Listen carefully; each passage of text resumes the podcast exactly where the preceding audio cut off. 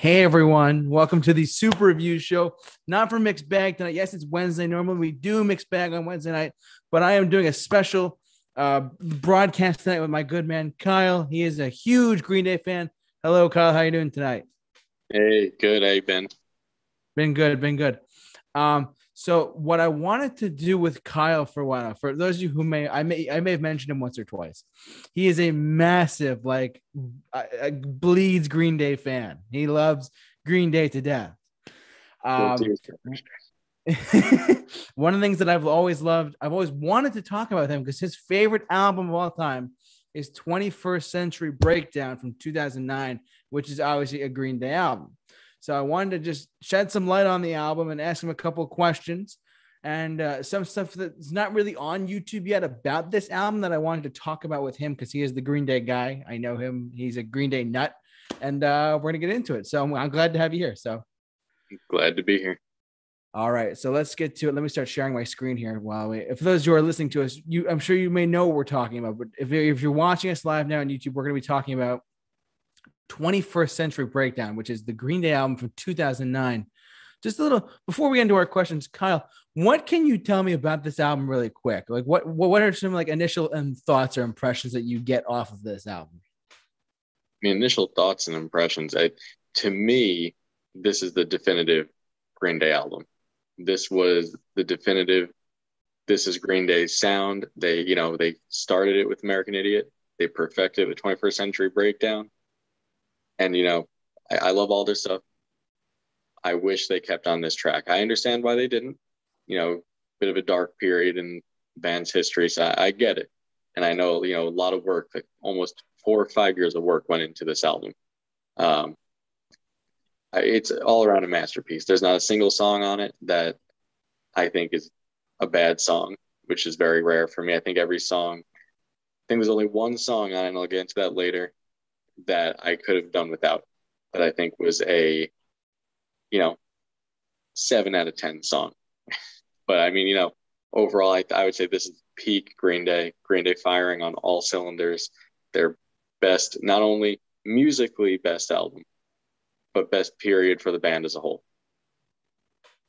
All right. Well, that's that's about sums it up for me. I mean, as far as like that initial thoughts go. So let's get into the couple questions that I've come up with for you, being the super hardcore 21st century breakdown guy that you are.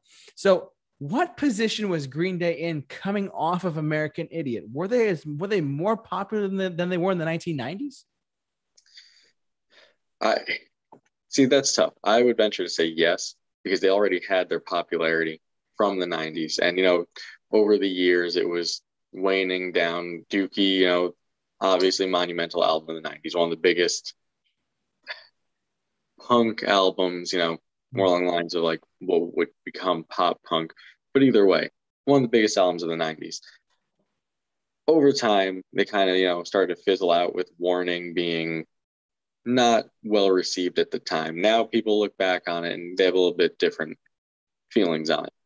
So when they made American Idiot, they were really going for something big there. Uh, they just said, we're just going to go for this, we're going to do it. And it worked out. They ended up having what most artists, most groups do not have, which is a huge resurgence in their career.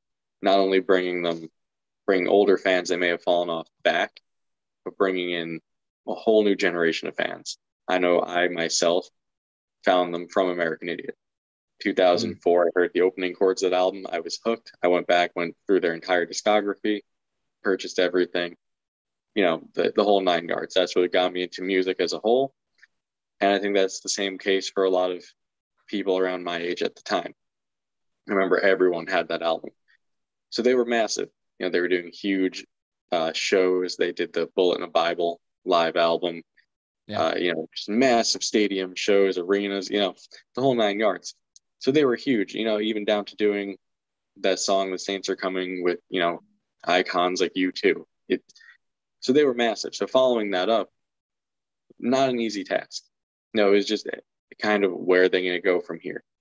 Uh, are they going to keep this pol- political thing going, which they very often get mislabeled, in my opinion, a political band. I think while they do have hints of politics in there, I don't think that's what they w- were going for or what they wanted to be the case. I think that it's less about politics and more about just the social climate and just things going on in the world as a whole. So I'll get into that later uh, when we discuss more. Mm-hmm. But I mean, you know, they were in a tough place following up probably one, not only one of the biggest albums of the 2000s, one of the biggest and most monumental albums of all time. So, yeah. you know, they really just had to get down in the studio and just hit it out of the park. And I think they succeeded that. Uh, hmm. whether or not critically and, you know, the fans agree, I think a lot of people would, but, you know, critically didn't get as much acclaim as American Idiot. Gotcha. Okay. All right. Um, my second question for you is going into 21st century breakdown, what sort of musical inspirations were they getting into? Because I hear was it mainly pop punk or because I know that they covered Bob Dylan's Like a Rolling Stone during the sessions, as far as I know. They did. Uh, that is, if anyone has not heard it, it is a great cover of the song. It was actually released as a bonus track for I have it right here. Let me just double check it. It was actually one of the iTunes pre-order bonus tracks. Remember when those were a thing? Oh yeah. Uh, there was also a cover on there of "That's All Right" by Elvis. Uh, huh. Not as good. It's very uh, interesting. If you know if you haven't heard it, definitely recommend checking it out. Funny story about that is they actually didn't remember recording that one. I remember listening to Billie give a story about how he was in a store and their version started playing, and he was confused and didn't remember recording it. But really, pop punk, I don't think has ever been a big influence on the band. I think that it really more goes back to specifically for this album, those old 70s, 80s, even like some 60s classic rock acts here. And I think that really shines through on the more like operatic, like grand, epic songs. Like you don't have your Jesus of Suburbia or your Homecoming on here, but you even 21st Century Breakdown, multiple part song has those just sweeping like iconic parts. Same thing, American Eulogy, just the multiple parts of it. That's something that really doesn't exist in the pop punk world. If anything, the more punk aspects I think come from just their background in like, you know, the early 90s, like Gil and like late 80s, like Gilman, West Coast punk, that kind of stuff. But I think that doesn't really come through as much on this album as the more classic rock does. I mean, a lot of critics even compared it to old things like by The Who, which they actually did a cover of a quick one while he's away. That's right. Uh, yep. Also, an iTunes deluxe edition bonus track for this album. Probably my favorite Green Day cover.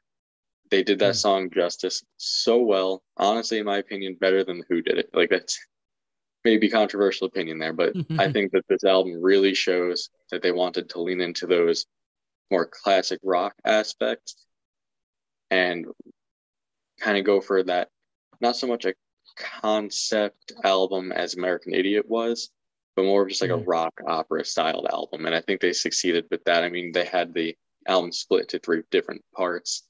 Um, Story is not as cohesive as you know American Idiot. It's more just loose threads throughout. I would say, yeah, mostly classic rock influences all over this. Um, some punk here and there. Uh, they did do one of the covers that's a bonus track was uh, another state of mind, originally by Social Distortion. That kind of gets thrown under the rug a lot. I really like that cover. It's pretty by the books, but mm. really, that's honestly probably the most punk they get from this era. All right. Awesome. Um, my third question for you, my good man, is that yep. what, what was the recording process like for them? How long were the sessions? Do you know how long the sessions were for the album? So I don't know off top of my head. Uh, okay. What I do know is they did start writing early stages for this album. Either he was either, either on the road after, like during the winding down of the American Idiot touring, uh, or directly after. So like 2000, late 2005, 2006 or so. Uh, Okay. Would have been when it would have started. I believe they didn't go into the studio to record until 2008. In between this time period, we did get the more fun Foxboro Hot Tubs album. So that was kind of like a avenue to get the more like fun garage rock style that the band wanted to get out. So I mean, there was other things coming out through this time, but it, it was about five, it was a five year period between albums here. Wow. I believe. And that was yeah, longest as a yeah. Go ahead.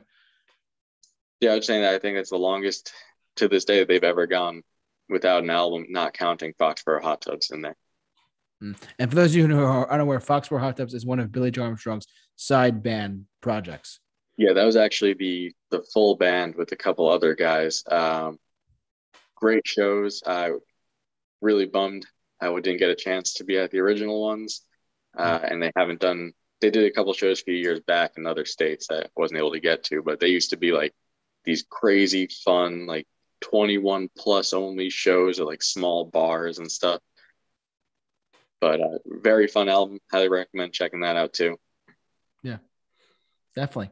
Um, my fourth question for you, my man, is uh, what is your favorite song off the album? I know this might be a bit of a bit loaded question, but just out of curiosity, I mean, because it is your favorite album of all time. So yeah. So, three songs. I go back and forth between three. Uh, okay. The Static Age. Hmm. I don't know what it is about that song. I don't think many people have that. Even in the top half of Green Day songs, it's a pretty by the books Green Day song. But there's just something about it. The lyrics, I feel like it's just such a relevant song even today. Hmm. And then the other two picks I have, maybe more common, definitely more common than that one. 21st Century Breakdown, the title track, that whole intro to the album, it's amazing. Everything from it, the like self introspective lyrics from Billie, and just the way it goes through seamlessly, the different parts of that song, it just comes off as epic. It's such a way to kick off the album. And then American Eulogy, that Mm. song, you know, it gives Mike Dirnt his time to shine on vocals. It's great. Uh, really, the last time on a Green Day album, other than the one single line that he gets on Sex, Drugs, and Violence in Tré, that we get to see a Mike Dirnt driven section of a song. So that's something I wish we would see more. That song is incredible. And all three of these songs are, they hold up even today. Like, what are, what are we, 12 years later almost? Like, almost, what, 13 years later almost now? It's crazy. And- Yeah. Yeah. And these songs, they're, they're still relevant because the way they wrote them, they aren't political in terms of here's what's going on right now. They work in any given like situation of, you know, unrest and just agitation and frustration. And it's it's perfect. They still hold up today. And I would definitely have to put those three at my top. All right. So those are your top three songs off the album. Cool. Um, my fifth question for you, my guy, is um, what were some of the themes on the album? Because you said you said once we said before that the album is broken up into, into three acts or three parts. Um, I know there's you said there's some some political stuff on the album, some certain lyrics. I mean, it, it came out in 2009. There was plenty of stuff going between, let's say, like American Idiot and this album. What were some of the themes would you say on this album, and what what, what are they? So this album, it, it's not so much like American Idiot was, where it's a cohesive story going on. Um, you know, that's a pretty easy one to follow. It's some of the lyrics on American Idiot are pretty heavy-handed, like, "Hey, this is how we feel about this." This album, not so much. There's definitely some songs where that comes out, like uh, "East Jesus Nowhere." That's Yeah. just like a song, like completely anti-organized religion, and it works great. It's a great song. It live that song was fantastic too the way that they played into their stage show with that whole thing um you know overall that's ma- the main theme of the album is just just frustration with things that you see going on in the world and then there's the whole i don't know if i want to get into this now but there's like the whole backing storyline of the christian and gloria stuff that plays in so songs like love and a little bit things like that here and there.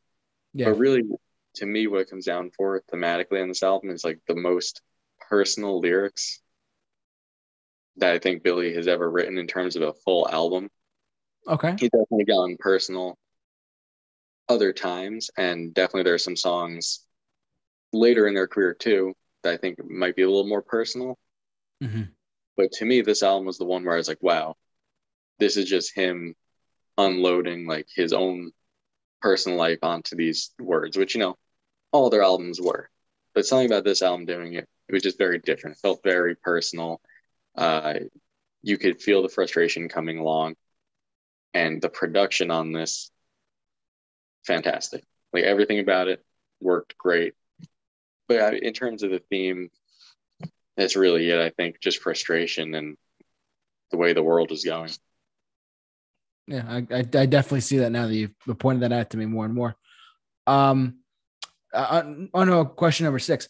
Um, I noticed that there's some piano on this album. Now, being that Green Day was typically known as a hard driving, guitar driven band, as someone who has played the piano at one point, my yours truly, um, what prompted Green Day to incorporate piano as well as other instruments into their work, being being that they're so guitar driven for the most part?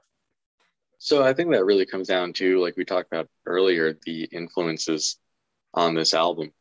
Like when you have when you're taking from like the classic rock influences, you know, I think at one point, not mistaken, I think Mike had compared this album like thematically and inspiration wise and songwriting wise to Bruce Springsteen's Born to Run. Okay. Uh, I could be wrong on that, but I believe I remember that being the case. These old classic singer songwriters, they incorporated all different instruments into their work. And I think that's something that Green Day really wanted to get into doing. You know, they proved that they could make these kind of, I don't want to say crazy, but like, because they're, you know, they're not like crazy com- when you compare it to some other artists out there, like your progressive metal and like your power metal, things like that. But when they write like these big anthems and epics like Jesus of Suburbia and Homecoming, like they realize, wait, we can do this. Jesus of Suburbia, that's not.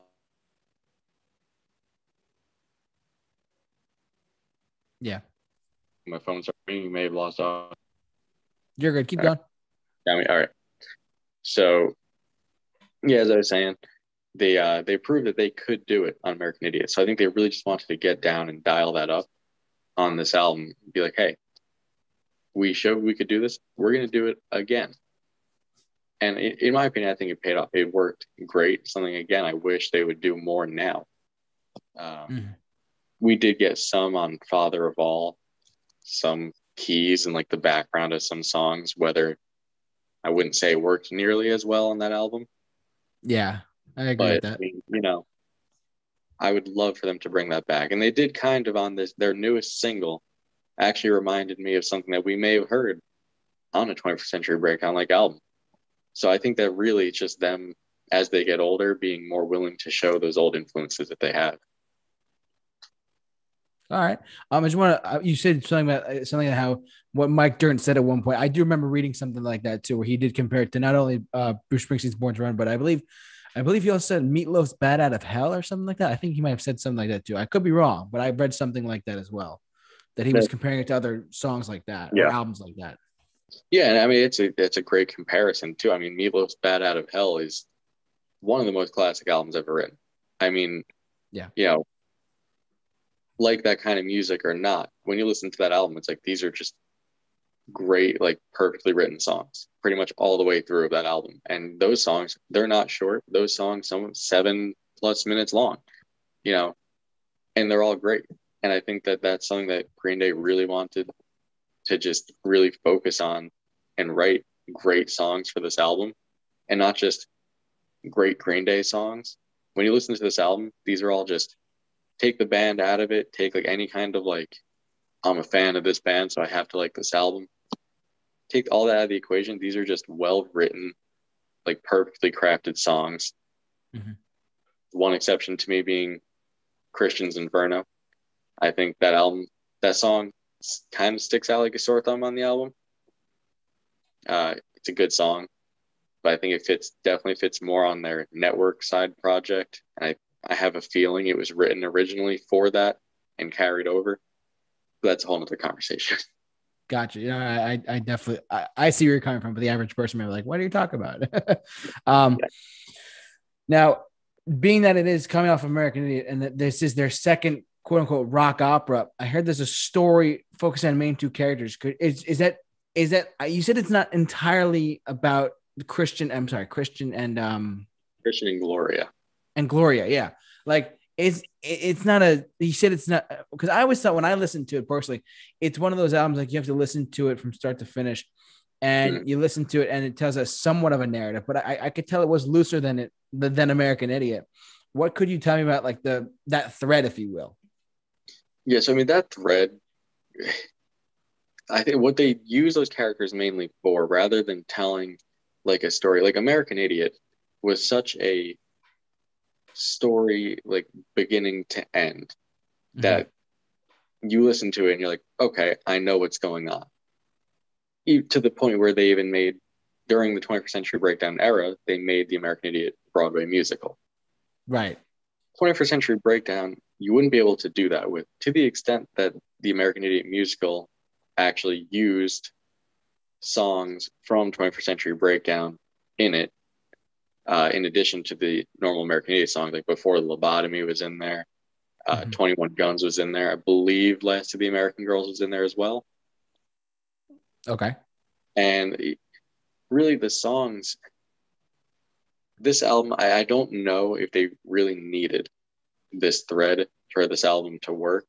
Because when you listen through it, I agree with what you said. This album is definitely best listened to beginning to end and you definitely feel as though there's like a conclusion, like a definitive conclusion to the album. Yeah. But there's no, it, at least in my opinion, when I listen to it, there's no real story with mm. the hmm. characters. They definitely use the characters to tie certain things together. Like, I mean, you have the both Viva La Glorias in there where they, they mention the characters throughout the album. Yeah. But I think they're more just to fit the theme of just, it's supposed to be like this, this couple that's you know, in love, dealing and also dealing with the frustrations of the world around them. Specifically, when they wrote this in the post Bush, like early Obama uh, times. And, you know, given everything that's happened since then, this album still feels super relevant thematically. And mm-hmm. I just question that's one that I love the storyline, if like if, if you will, with that. I don't think they really needed it. I think that if they just left it as the songs, I think that some of the songs definitely needed it because you know Viva la Gloria they're they're just mentioning the characters by name. I don't think mm-hmm. it necessarily needed that storyline to be like a focus. Like, look, they're writing another rock opera. I think that's where that came from mostly.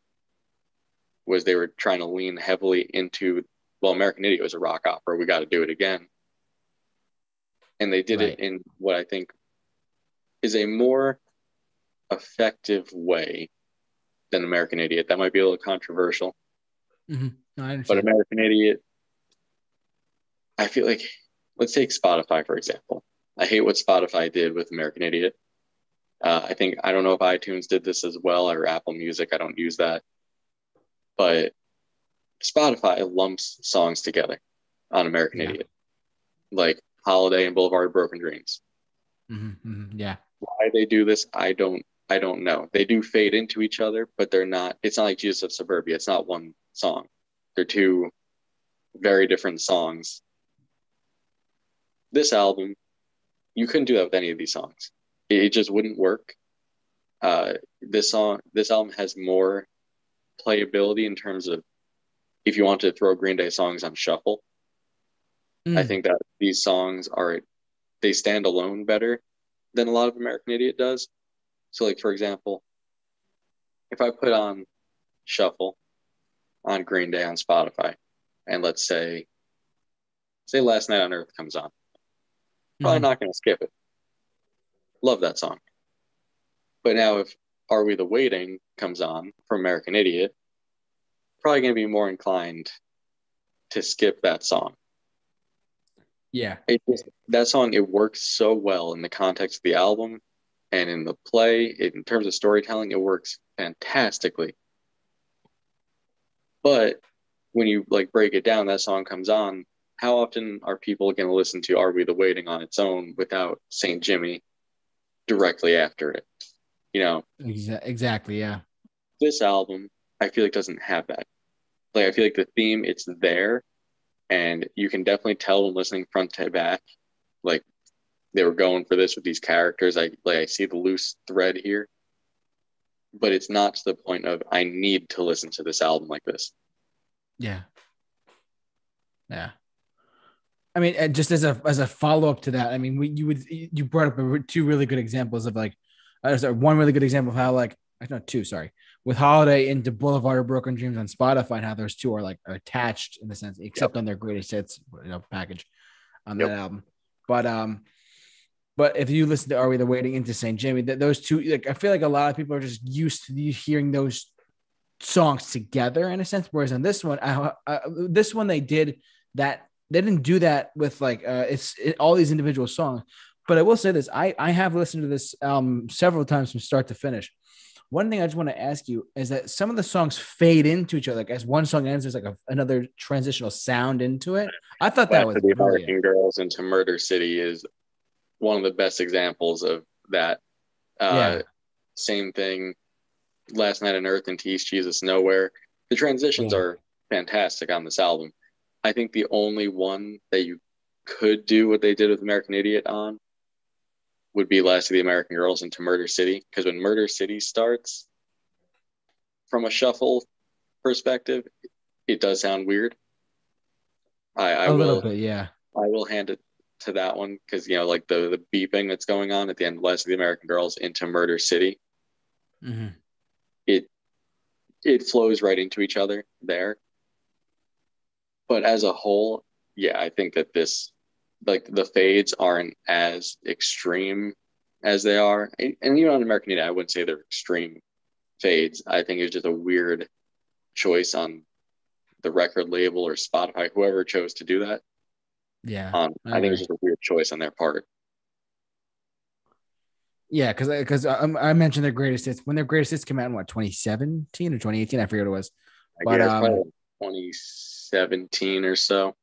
Yeah, yeah, I remember that, and that they had like Holiday was its own track, and yep. Boulevard of Broken Dreams was, was its own track, and um, yeah, I mean, I, I, I, per, and I, and that proved to be successful. I mean, if you look at Spotify numbers, like you pointed out, their Spotify numbers for those individual tracks are so much higher compared yep. to the two put together. Which I, you know, I don't mind the two put together. Like Holiday and the Boulevard of Broken Dreams is pretty cool to me. Oh, it's it's iconic. Have, yeah, but them separate at the same time, I like that that they're separate though on that in particular uh, greatest hits album, which I like that too. So, um, yeah, like take it like this. My, I I don't know about you. Mm-hmm. I am personally so played out on Boulevard of Broken Dreams. Yeah, no, I, I, I hear I completely hear you on that. I have heard that song everywhere since like fourth grade. Don't get me wrong, it's a great song. It it's overplayed for a reason. Mm-hmm. But if I never heard that song again, I'd be okay. Like pretty almost every time it comes on, I skip it. It's mm. great live. I love seeing it live. Yeah. You, you can tell like the passion he has behind it. But man, I am so played out on that song. So sometimes I just want to hear Holiday. I don't blame you. yeah. Um, but yeah, this is a quick another question there about the uh, the fade in and fade out the album. And um, uh, one one more question, then I got a couple other follow ups for if, if you don't mind. Um, yeah. so how to you, being a listener of this album, you saw them on the tour as well. How does this album hold up to hold up to you almost almost a decade after it's been released? How does it hold up to you as a as a listener? As a listener, I think this album held up better than most albums from this time period. Mm-hmm. I would say, you know, just based on when this album came out in my life, this is where most of the albums that really stuck with me through the years came from this time period, the late mid to late 2000s, early 2010s. Um, you know, and this one holds up, I think, significantly better than most. The production on this, them working with Butch Vig, is probably the best team up they could have ever had. And you know, for those that might not know, Butch Vig also worked on like Nirvana's Nevermind and Yeah. plenty of other massive albums. They've never worked with him again after this. I, I don't know why. I don't know if they've ever given a reason why, if anyone's ever asked them. But his production made this album so good. And it, it just holds up, even the production quality on it 13 years later, with everything being even more digital now, it still sounds fresh. Every time I hear it, I just think if you showed me this song and said this came out 12, 13 years ago, I'd be like, wow, that's surprising. Whereas Mhm. let's take a couple years before this, I want to say it was 2006. Like, let's take My Chemical Romance as the Black Parade, another big epic concept album. Again, amazing album, incredible album, huge album in my childhood. When I go back and listen to some of those songs, they feel more dated. You know, I I don't know off the top of my head who produced that album. I don't know anything like that. But it just sounds so, or like mid 2000s. This album sounds fresh to this day. And that's that's something that a lot of people can't do. And I, I got to hand it to him just on that alone. But in terms of everything else holding up, this is still in my mind. And it could just be, you know, nostalgia. This is still to me what Green Day is to this day. Like, let's look at their live shows. I think they took really, this is where they took off in terms of their live sets. I mean, this tour saw them breaking out different set lists just about every night.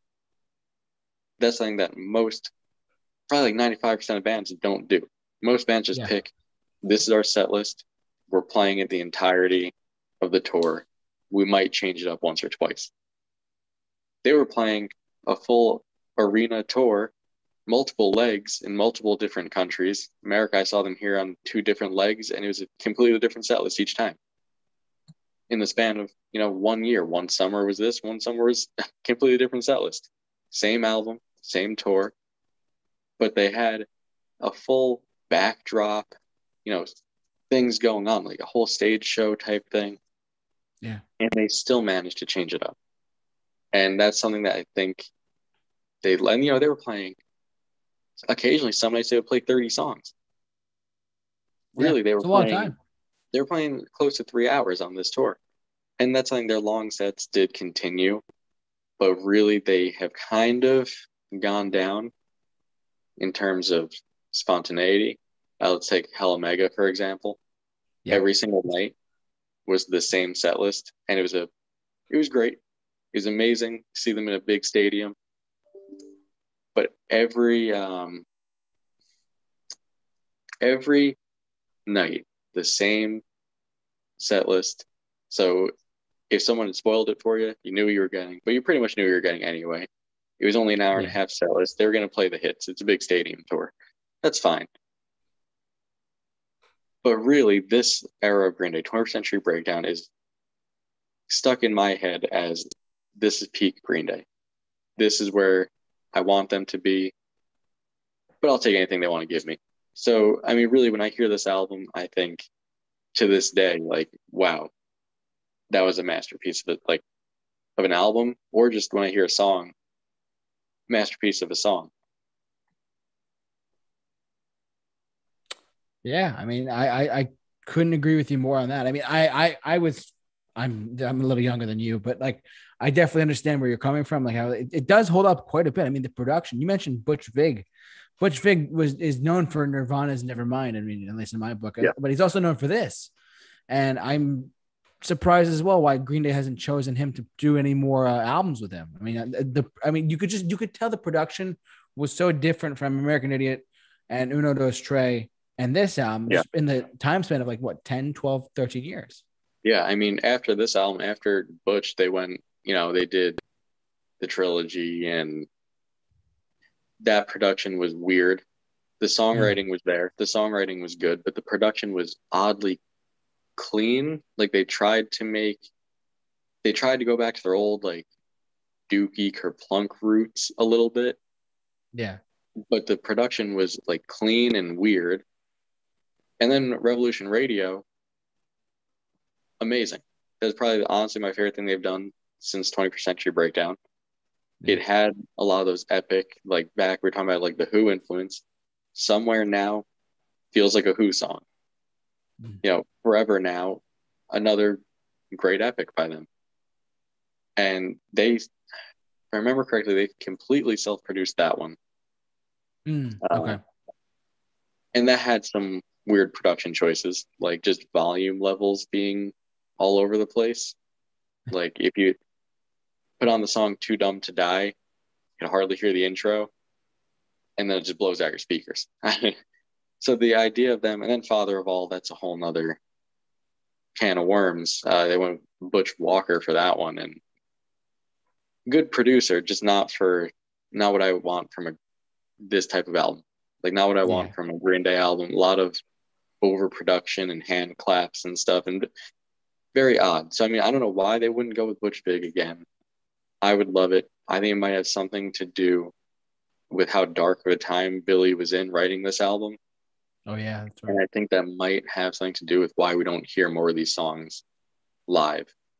Um, you know, this was the tour really where he was getting, you know, high and really drunk before every show.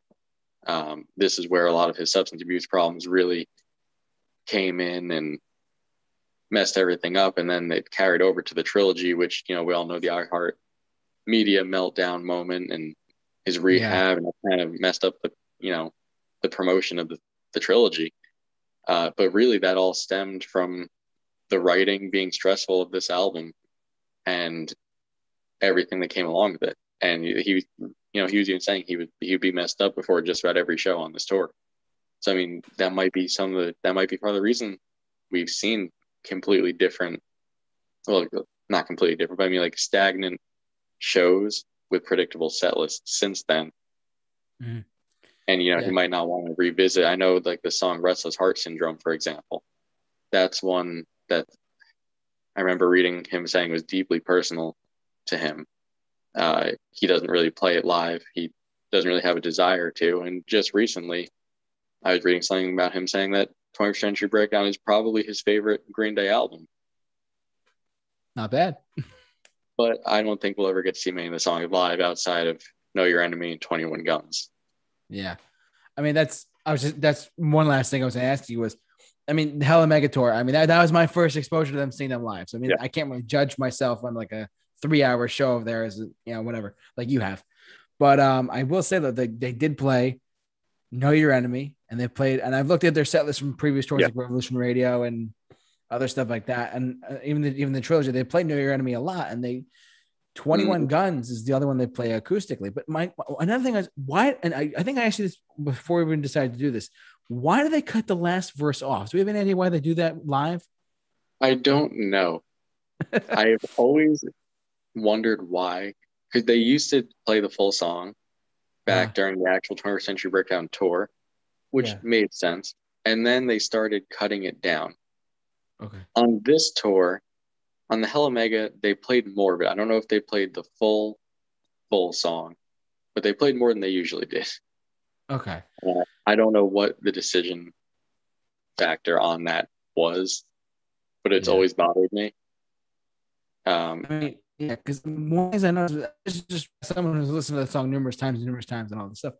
Uh, they played 21 Guns. They, they cut it off after the guitar solo before the last verse and the chorus, though before that last little bit, the last yeah. minute of the song. Why would they? I, and then they went right into Minority. I mean, I yeah. get it, but like I don't get it. I think it, I think it comes down to them using it as a bit of a transition song live. Mm. Uh, I'm trying to remember when I saw them because I saw them twice on the 21st Century Breakdown tour. Saw them once on the Trilogy tour. I don't remember much about that show to be honest, other than they did play quite a bit of Trilogy songs, which was great. but the crowd was noticeably not into it, Mm. which kind of brought the whole energy level down. Like I remember they played X Kid, which is one of my favorite Green Day songs, but the crowd was just really not into it, and like the whole energy that came down it was really weird. That was also the only show where they did not end with Good Riddance, and they didn't play it at all. They played Brutal Love, which one of my favorite Green Day songs, but weird choice. So you know, more weird choices. But I trying to remember on that night I saw them three times on the Revolution Radio tour, but I can't remember what they played after Twenty One Guns. I don't remember. They may have just you've been using it as a transition song acoustically for that. Yeah. I know I know there is video of it online at one point or another on the on the last US leg part of it. They were doing an encore of the acoustic 21 guns into Good Riddance Yeah. Time of Your Life. Yeah, that's what they were doing. Yeah. Okay. They would do was- the acoustic 21 Guns. This is the first time in years. I don't remember if it was the 21st Century Breakdown Tour or the Trilogy Tour, but this tour, Hella Mega, is the first time in years that they'd actually played 21 Guns with the full band. They had actually been there was- playing it acoustically Yeah. for. I read somewhere that uh, when they opened up the Hella Mega Tour in Texas, I believe, they actually said that this version of 21 Guns was the first time it was used since 2010. Yeah, Of that, That version. right. Yeah, that sounds Yeah. about right. 21st Century Breakdown Tour. Because yeah, after that, they it and I was did acoustics. Yeah, yeah, because I guess they were trying to go for like the hits, and they, of course, they were. But I mean, that, Yeah. but that, that like live rendition of it was re- a, blessing, sure. Because I mean, I didn't, I was a lot young. I mean, I was like 11 years old in 2009, so I don't, I don't really remember a lot of it. But Yeah. so that's me. Um, overall, like uh, just overall impressions. I mean, personally, uh, for me personally, I do love the album quite a bit. It's it's definitely up there for me as well. A, a phenomenal work that Green Day did. I mean, overall, your overall like last last impressions of it. What do you what do you got? Last impressions is Green Day. If you ever hear this, do this again. uh, I'll take whatever they want to throw at us at this point. I, you know, there hasn't been a single thing they've done that I haven't liked. Uh, full disclosure on that. They, even some songs that people hate, I've loved. I think I've had maybe one song that I was like, eh, I don't know about that. But this album is so good, and this whole era of the band, down to everything, the songwriting, the aesthetics during this album, during this era, like they're even down to their outfits were so good. The stage show was so cool. The everything about it, the artwork, it's I don't know what it was about it, but everything, whoever was doing the art for them at this point, hit the nail on the head. Not just the album artwork, the liner notes, the t-shirts from this time, everything about it was so good and so iconic that I I always find myself wishing for this to come back. And you know, I know the era's over. It's been over a decade now, so wishful thinking. But this album is so iconic, and you know they were they won a Grammy for this Yeah, it won best rock album of the year. best rock album. I think probably their last Grammy. Um, you know, I could be wrong. Might have gotten something after this, but I can't think of what they would have. Um, you know, also nominated for plenty of other awards. It's everything about it was such a great time to be a Green Day fan. I remember uh, conveniently, I was homesick from school and Know Your Enemy dropped. Just, I had no idea about it. So it's pretty much out of nowhere to me. And I remember thinking, wow, I don't really like this song. And I was a little disappointed. But then I got the album when it came out, the day it came out. I bought the album and listened to it for just weeks. And the first listen through the album, I was like, wow, I was wrong about this album. I was wrong to be concerned. Because it, let's be honest, a lot of people have probably only heard Know Your Enemy and 21 Guns from this album. Yep. Maybe, maybe East Jesus Nowhere. That was like the third single, but never really went anywhere. And maybe 21st Century Breakdown, Last of the American Girls were also minor singles. But really, Know Your Enemy is what people know. And that song, now I like it. At the time when it first came out, I didn't like it. Took me a while to warm up to it.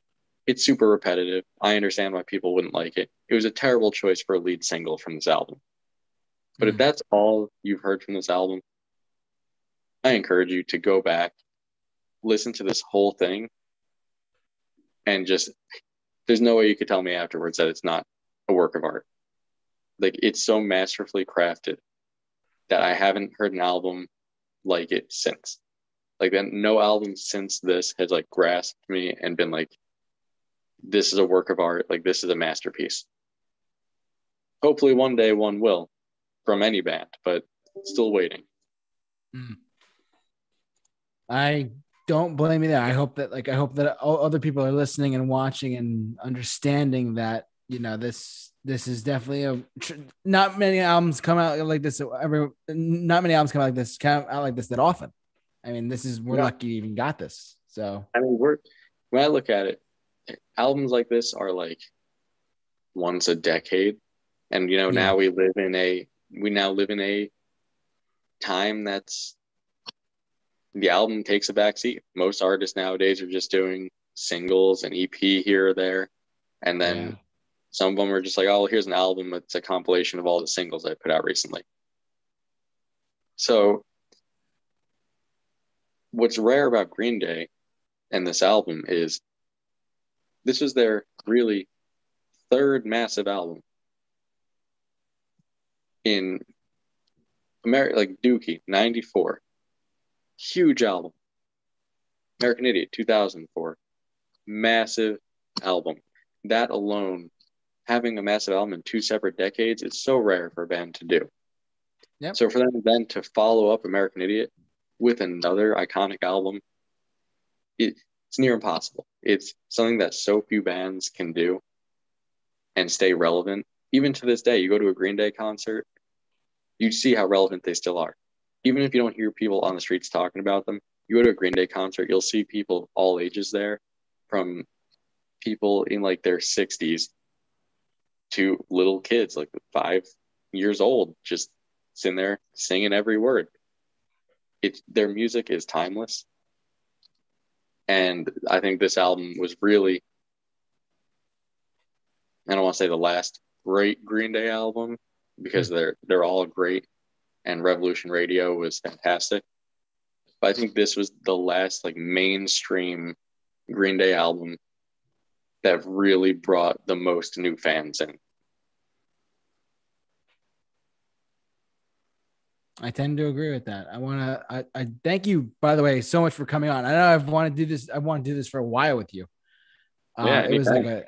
Yeah, and if you want to, hey, if you want to come back anytime, we could definitely do like a Dookie or, American or American or, or anything else you wanted to, if you have any ideas, let me know. I'm more than happy to do this uh, with you if, if you want to do it. So, yeah, absolutely. So, but that is going to do it for us. Thank you to, to my good man, Kyle, Green Day fanatic over here. He is he is one of a kind, and I want to thank him so much for coming on and even sharing his light for his favorite album of all time. Thank you so much for watching and listening. You guys are outstanding, and we'll see you guys next time. So, see you later.